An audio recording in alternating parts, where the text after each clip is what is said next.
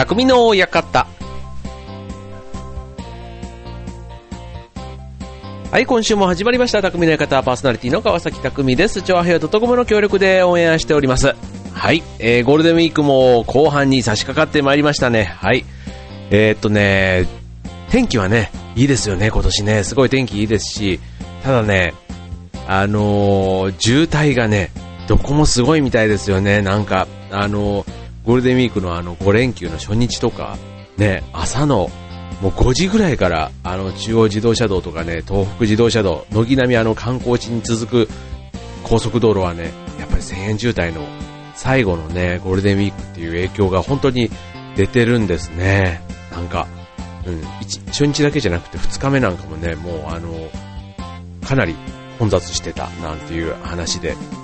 うん、でしたけども、はい、皆さんどんなゴールデンウィークをお過ごしでしょうか？まだね、あの、この木曜、金曜休んでる方がいればね、合計11連休の、まあ最後のね、ゴールデンウィークになりますけども、はい、お天気の方もこんな感じで持てばいいなと思いますよね。はい、僕もね、ゴールデンウィークの話はまたちょっと今度しようかなと思うんですけど、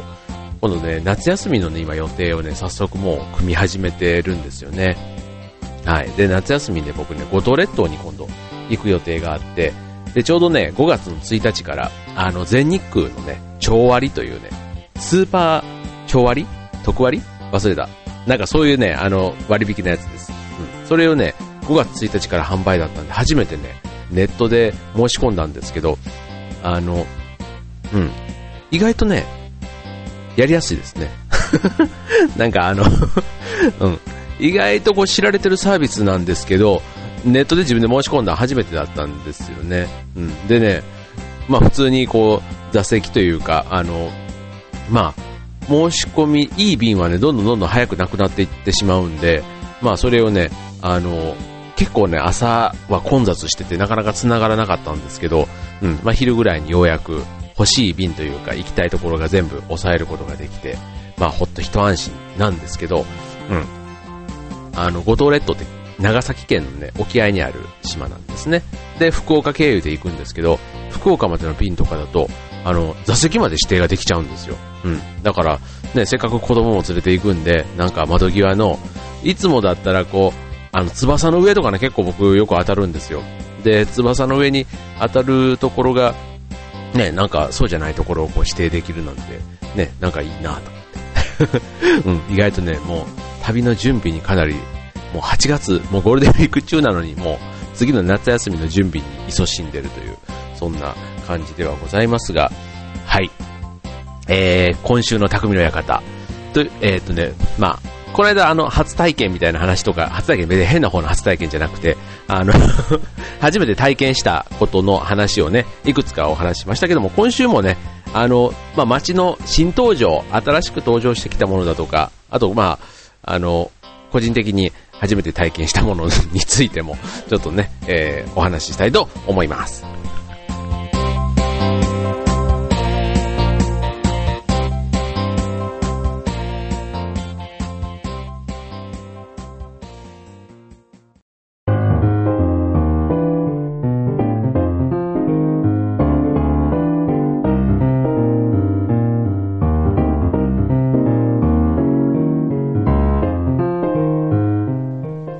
はい、ということで今週の匠の館は新登場、初登場、初めて体験。まあそんなね、えー、テーマで言いますと、あの、3週間ぐらい前かなの放送で、あの、アリス・イン・ワンダーランドの話をしたかと思うんですけど、はい、それね、この間ちょっとあの、えっ、とね、4月の、えー29日、あの、ゴールデンウィークの初日ですね、にね、ちょっと見に行ってきたんですね。もちろん 3D のやつです。はい。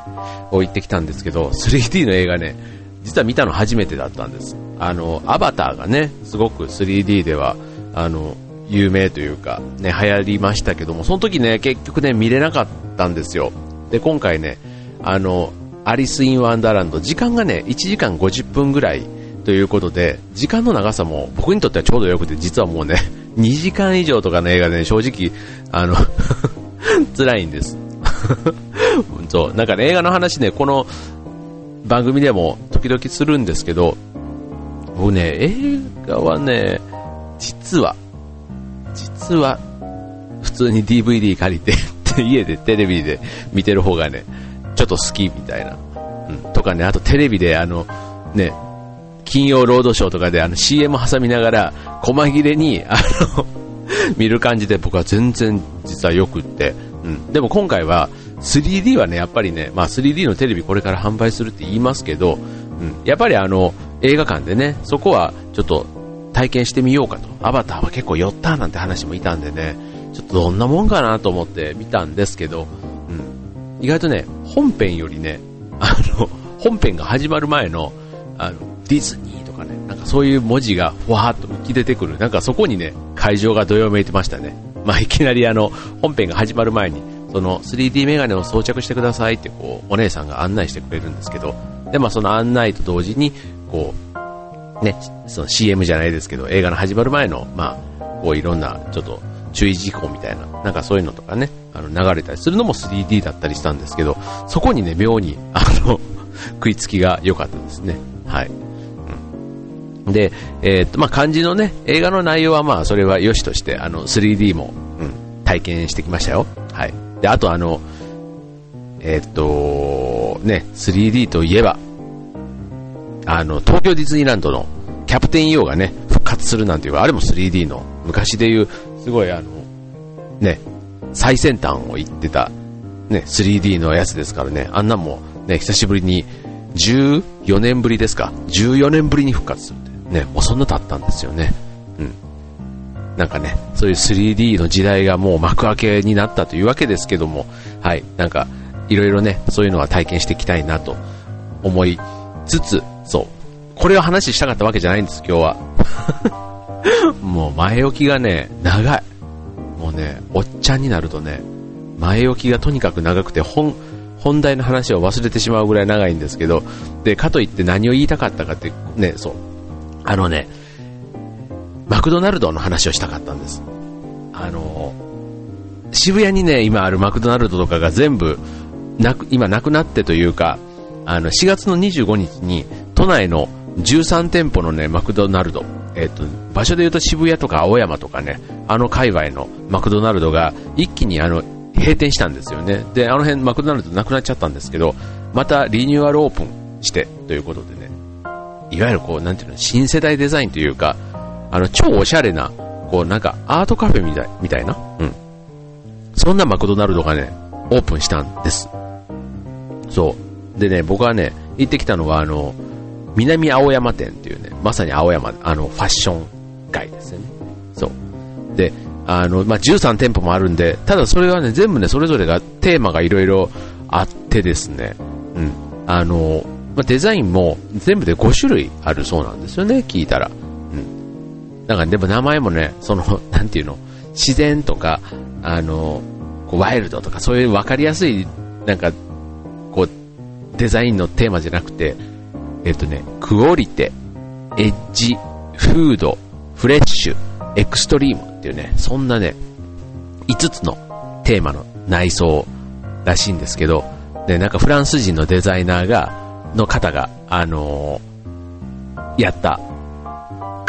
まあ、カフェ、ま、そう。カフェですよね、もう。まあ、マックカフェなんていうのはね、ちょっと前からはまあありましたけども、うん。なんか、どっちかというと、スーツでもなんか入りやすいマクドナルドっていうんですかね。うん。なんか今までの、そういう、まあ自分なんか結構ドトールとかね、あの、ちょっと時間潰しでは入ったりするんですけど、あの、まああとスタバとかも、スタバもちょっと、うん、スターバックス、うん。でもマクドナルドはね、正直ね、スーツだとちょっと入りづらい感じがあったんですけど、うん。なんかね、そのね、大人の雰囲気、そのね、エッジっていうやつだと、あの、長田町店とかね、あとね、六本木東店とかね、そういうね、ビジネス街の近くにはそういう大人の雰囲気のところがあったり、なんかアースカラーのね、こう、店内で、うん、なんかこう、色調がうん、なんか色合いがこうあったかく穏やかな感じのね、こうあと家具なんかもね、すごい全部それぞれオリジナルで、なんかコスチュームもちょっと違うんですよね。うん。で、僕の、あの、行ってきた南青山店はね、結構混んでましたけども、うん、なんか、こう、アートカフェっていうんですか？うん。なんか、うん、一瞬ね、え、これ、マクドナルド？みたいな。マクド？み。うん。っていう感じのね、うん、感じで、うん。まあ中身はね、メニューはね、いつもとおなじみのものがこうあるんですけど、なんかね、うん。あの、新鮮で良かったですよ。はい。たかがマクドナルド、されどマクドナルド、ぜひね、あの、このゴールデンウィーク中にもし関東に出てきて、ちょっと行くところ、ちょっとなんか別にお金かけてどっかに行くわけでもないけど、なんか土産話にっていうんだとしたらね、うん、結構マクドナルドいいと思いますよ。本当竹下通り店とかね、あと赤坂とか、あの辺りが全部ね、あの新しく、あと渋谷の辺りもね、あの、いろんなテーマでそれぞれ変わっていますから、うん、ちょっと行ってみるのいいんじゃないですかね。はい。あともう一つそういうね、お立ち寄りの新しいスポットといえば、ね、あの、東京スカイツリー、ね、東京スカイツリーはもう今、東京タワー333メートルを越して350何メートルまで伸びてるんですかね。はい。もうあの、千葉県のね、幕張の方からでも、もう完全に海から海を隔てて、ね、もうガーンとすごい存在感で見えていますけども、はい。結構今ね、このスカイツリーの見学ツアーがすごく流行っているそうなんですね。うん。確かにあの、うん。まあ、出来上がってから行くっていうのもいいですけど、このね、出来上がる前でもね、もう300、だってね、50、今8メートル ?5 月1日時点で358メートルらしいですよ。もう、ね、だから東京タワーの近くに行ったあの存在感がもう近くに行けば見れるわけですから、うん。ね、しかもあの、東京タワーもね、結構あちこちからでもでかく見えるじゃないですか。うん。見えるように、うん。いろんな、あの、一番最寄りはね、押上駅というね、あの、あれは何線だ？半蔵門線ですね。はい。東京メトロの半蔵門線の押上駅。あと、京成電鉄のね、はい。が最寄り駅になりますけど、まあ、その周辺のね、ところなんて、あの、どこからでも綺麗に見えますし、なんかね、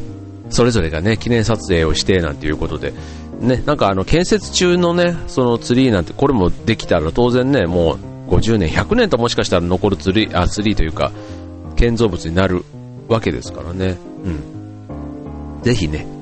あの、お金かからず、ちょっとした話題のスポットということではね、東京スカイツリーなんかもおすすめかと思います。はい、ゴールデンウィーク終盤です。皆さんもね、素敵な思い出たくさん作ってみてはいかがでしょう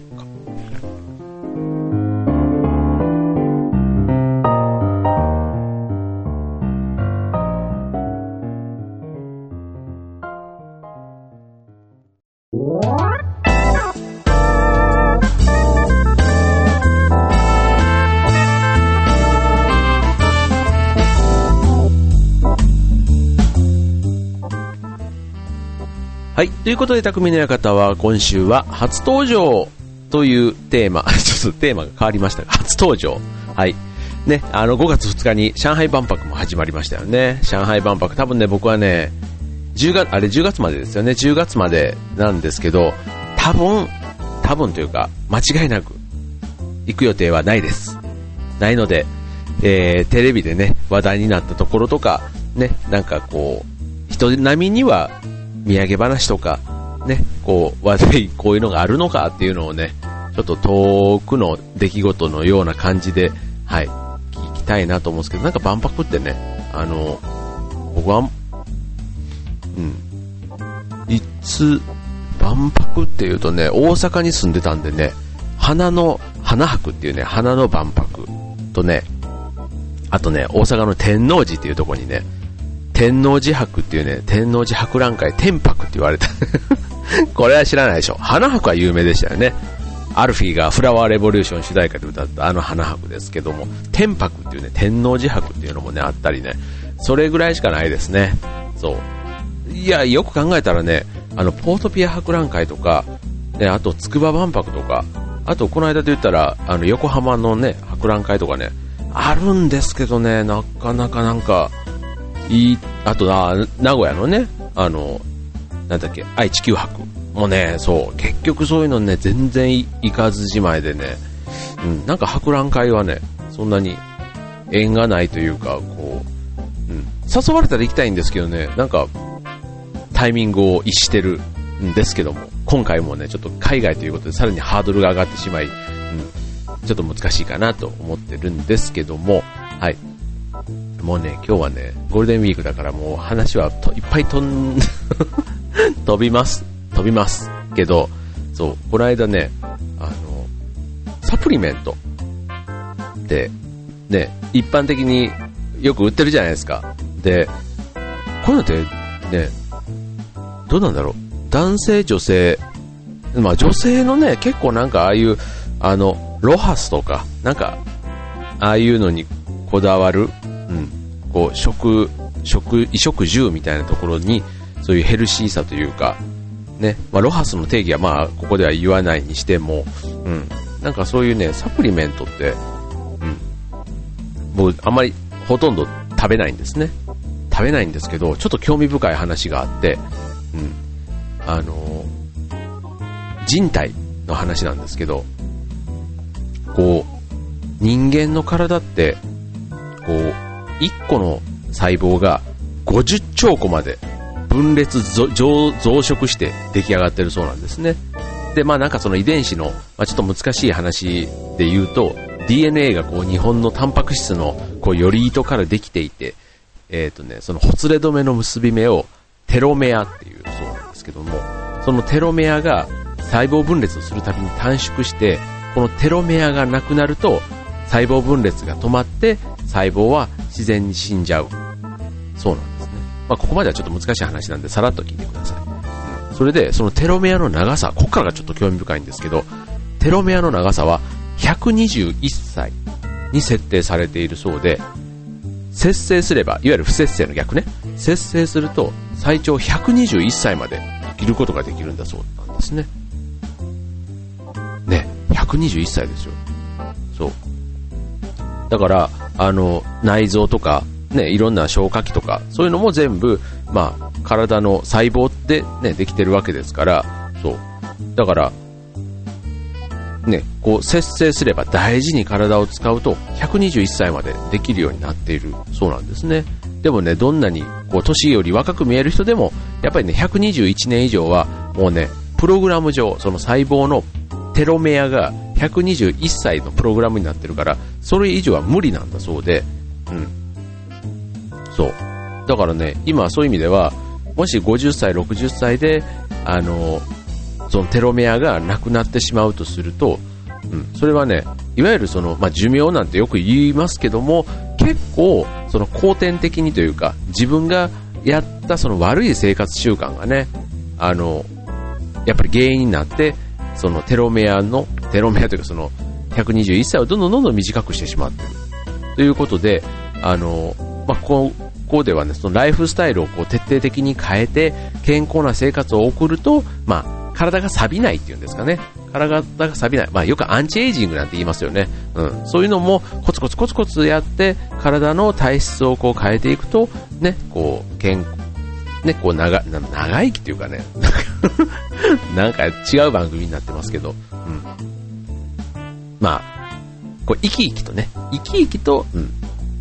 生活できるということですよね。うん、心豊かに生きられるということでは、まあ、口からね、取り込むその食ということについては一番ね、自分で意識すれば、すごく変えられるということで、で、さっき言ったそのサプリメントって話にちょっと戻るんですけどね、よくあの、高級点って、あの、コエンザイム9、9点っていうのが、あの、なんか良さげらしいんですよ。僕のね、調べたものによるとね。そう、なんかあの、自然からは、あの、普通の食べ物からはなかなか取れないもんらしいんですけど、ちなみに、この高級点、何に、あの、効き目があるのかっていうと、こう、細胞のミトコンドリア、ミトコンドリアね、懐かしいですよね。ミトコンドリアですよ。ミトコンドリアの中にあり、命のエネルギーを作る上で不可欠な物質ですと。で、我々の、我々、我々の、我々の、うん、いわゆるあの普通にね、生活してる上で、体にとってはあの必要な物質で、体の中で合成されるそうなんですけど、これね、年を取ってくると、あの、どんどんね、細胞の中でのその、抗エンザイム急点濃度っていうんですかね、そう。だからこれがね、一気に落ちてくる。他のやつよりは、急激に、あの、落ちちゃうそうで、で、この高級点っていうのが、いわゆるビタミン E の抗酸化作用をなんか助けるそうで、これはね、やっぱりね、あの体内で合成できなくなるってことは、外から補った方が良いということなんだそうですよね。そう。だから、これね、取ると、なんか疲れとかがなくなったり、あとはね、朝の目覚めがスッキリするなんていうね、そんなメリットがあるらしいですよ。うん。なんか、こう、風邪をひきやすかったりね、うん、そういう人にも、やっぱりこのコエンザイム9点っていうね、なんか見えないですよ。わかんないですよね、このね。あの、わかんないんですけど、うん。やっぱりね、ちょっとそういうのも意識してもいいのかなと。うん。40代に突入した時にね、こう病気になって薬飲むとなんか結構しんどいじゃないですか。そう。だからね、その病気になる前に、うん、なんか自分の体をね、そういう、なんかいたわり方って、うん、ぜひちょっと、初めてなんですけど、やってみようかなと思っています。もしサプリメント通な方がいらっしゃったら すごいね、もうあの、知識がないから、うん、すぐね、こう、いっぱいサプリメント並びすぎ、ね、いっぱい並んでるじゃないですか、あの薬局とか行くと。なんでありすぎて、あんまりね、どれも手を出したことがなくて、たまに亜鉛とかね、なんか鉄分の補給とかって言われると、なんかそういうのだけたまにドリンクとかでね、こう取ったりはするんですけど、なんかこう習慣づいてるものがなくって、うん、もしかしたらこう、ね、なんかこう、いうね、こうサプリメントで補うっていうのがもう、そんな別にあの薬、ね、薬中毒になる話ではないですから、うん、至って安全に健康的なね、あの暮らしを手に入れるためには、うん、こんなサプリメントなんていうのもね、今まで手を出したことがないジャンルなんですけど、うん、ちょっと、うん、考えてみようかなと思っています。なんか詳しい方いたら、ぜひ情報をお寄せください。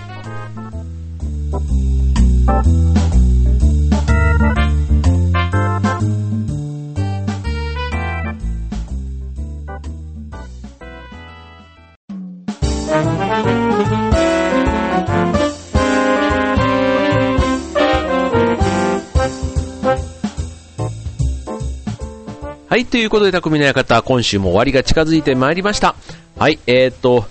ね、この間もあの話しましたけども、あの5月の中旬から、えー、僕の所属している劇団フーダニットの新しい番組が、こちら、調和平洋 .com でスタートします。ということでね、昨日ね、あ、あのー、そう、仮収録というか、あの、何人か、座長を含めてね、何人かで仮収録なるものをね、やってたんですけども、うん、なかなかね、面白い。面白いっていうかね。ちょっとね、これじゃ完全にうちは受けだろうみたいな、うん、なかなかね、うだうだトークと、あとね、うだうだトーク人のことも言えないんですけど、あの、意外とフリートークってね、頭使うというか勉強になるなって、今自分がこの匠のやり方をやりながらも思うんですけど、うん、なんか、新しいこう、なんか劇団のカンフル剤というか、になりそうな気がする、そんな、あの、仮収録だったんですけど、はい。まあちょっとね、改めて、ここはまだやばい。これはちょっと1回目の放送をやるにあたって、や、やばいんじゃねえのみたいなところ3回ぐらいね、仮収録というかね、あの、交代交代で喋ってみたんです。フリーで喋ってみたんですけど、うん。まあ、なんとかやっていきたいと思いますよ。はい。あの、とりあえずね、7月のあの3連休に本公演を控えてるんで、ね、そんなあの番組、あ、番組じゃない、公演の宣伝と、あとは僕らメンバーの紹介とか、あと、まあ、なんだろう、劇団の普段の稽古の様子とかね、なんかそういう、ね、こう、舞台に生きる人みたいな。そんなテーマで、えー、毎週ね、あの、お届けできたらなと考えています。ので、ぜひ応援してください。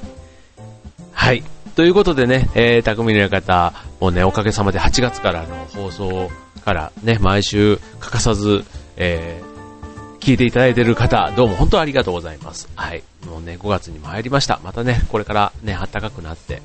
ね、なんかあの夏が近づいてくるとね、ちょうどまた夏に向けてはね、1周年記念企画みたいなのもね、なんか実は裏では着々と準備が進んでいるようなんですけども、はい、こちらの放送も頑張っていきたいと思います。はい、皆さんもじゃあ残りゴールデンウィーク、えー、後半戦、どうぞ楽しい思い出たくさん作ってください。それでは今週の匠の館はここまで。バイバイ。